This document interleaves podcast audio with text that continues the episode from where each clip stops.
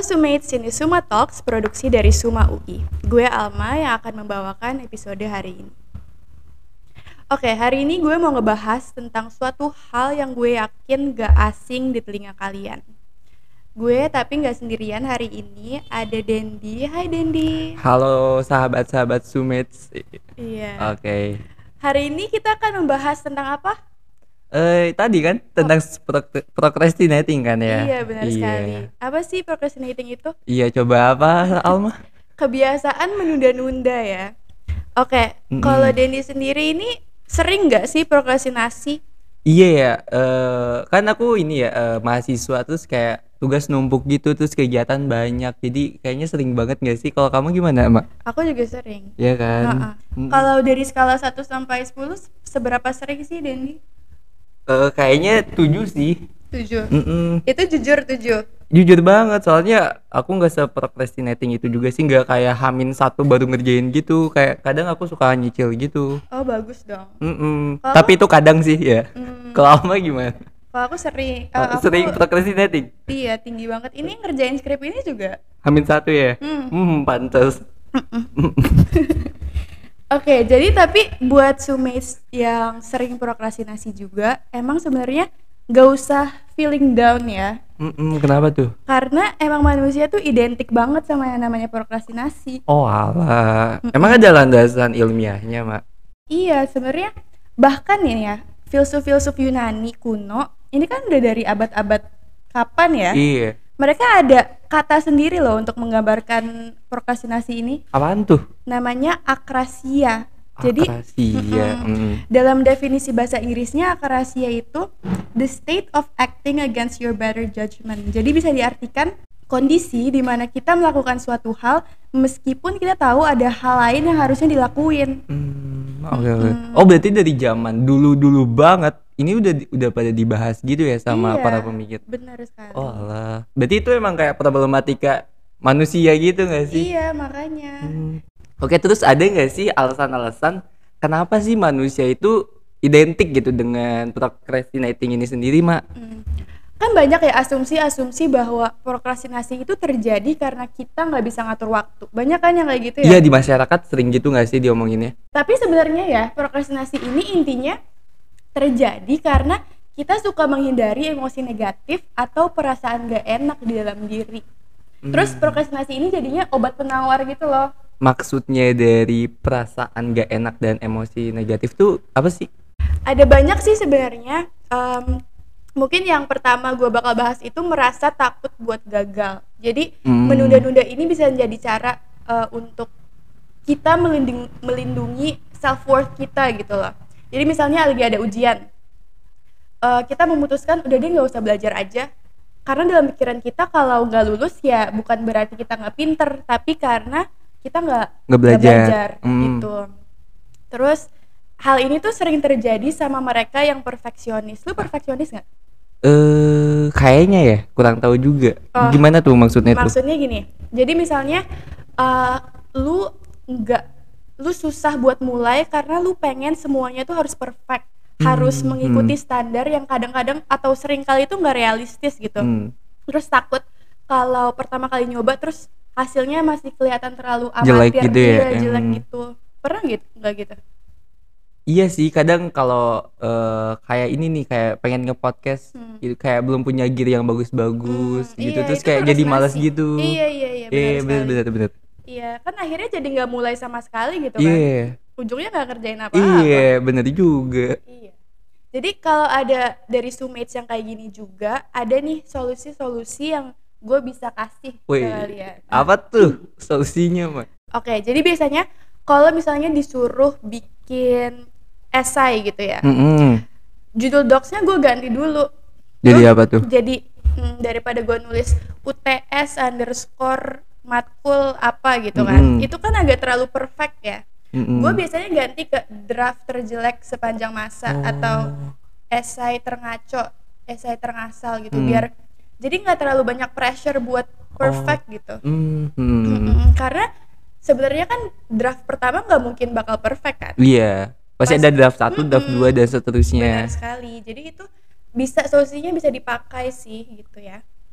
Oke.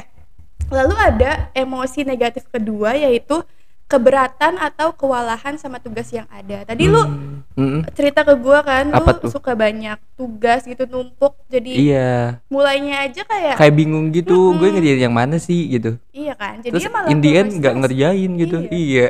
Iya. IPK kecil lagi kata-kata nggak ngerjain. Mm-mm. Nah, jadi belum mulai aja udah capek gitu mikirinnya Iya. kan. Mm-mm. Nah, terlalu banyak stres dan kecemasan ini tuh dapat mengurangi kemampuan kita untuk memulai. Ah. Apalagi kalau toleransi frustasi kita rendah. Jadi gue ada solusi juga nih. Em, mungkin lu bisa breakdown tugas besar itu jadi tugas-tugas kecil.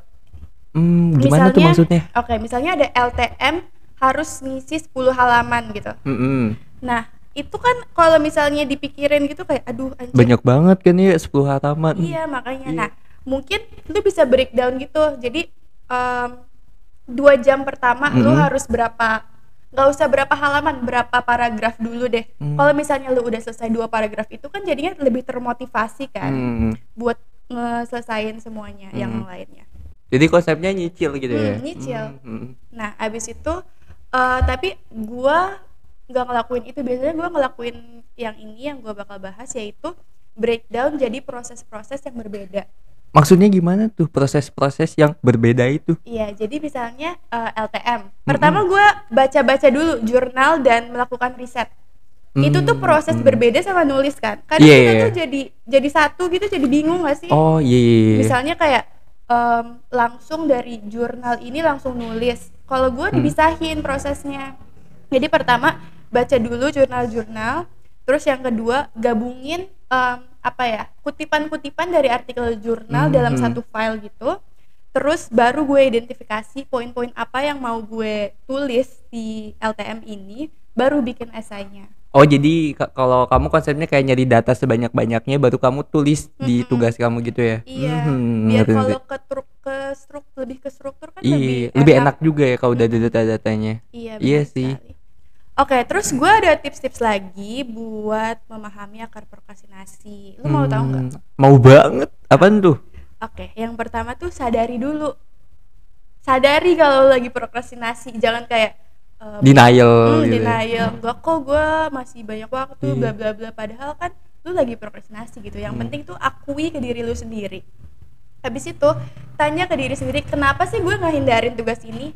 Perasaan Hmm. apa yang muncul ketika ad- eh, tugas ini tuh ada di pikiran lu gitu? Mhm. Ada yang namanya the five minutes rule. Wih, apaan tuh?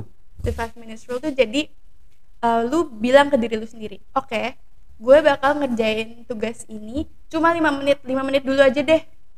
Gak Mm-mm. usah semuanya gue selesain, yang penting lima menit dulu gue ngerjain tugas ini. Biasanya kalau misalnya udah mulai, yang penting kan mulainya dulu kan ya. Hmm. Yang susah tuh mulainya dulu. Abis itu, Iya, nyari moodnya gitu. Hmm. Mhm. eh, abis itu baru harusnya lebih gampang karena sebenarnya kalau kalian tahu ya motivasi itu sebenarnya bukan datang sebelum lu- kalian mulai tapi setelah kalian mulai Oh. oke ini poin penting yang menurut gue ya penting banget sih ya distraksi sosial media Ah, bener banget. Iya. Eh, lu udah nonton ini belum sih Apa? dokumenter Netflix itu Yang mana tuh kan banyak tuh. yang tentang sosial media Iya, oh, sosial iya, sosial dilema Ah. dilema. Iya, udah udah udah. itu kan sosial media emang addicting banget ya Iya, mungkin bener-bener. ini bisa podcast buat lain hari Keba ngebahas tentang khusus buat itu Hmm, kali ya. Iya, Mhm. karena memang duh susah banget ya kita Iya, iya, iya. ngerjain tugas di dunia di mana distraksi tuh di mana-mana. Iya, gitu. bener banget. Eh, mungkin kalian kalau lagi ngerjain tugas bisa dilakukan di ruangan tertentu, terus HP kalau bisa dijauhin deh.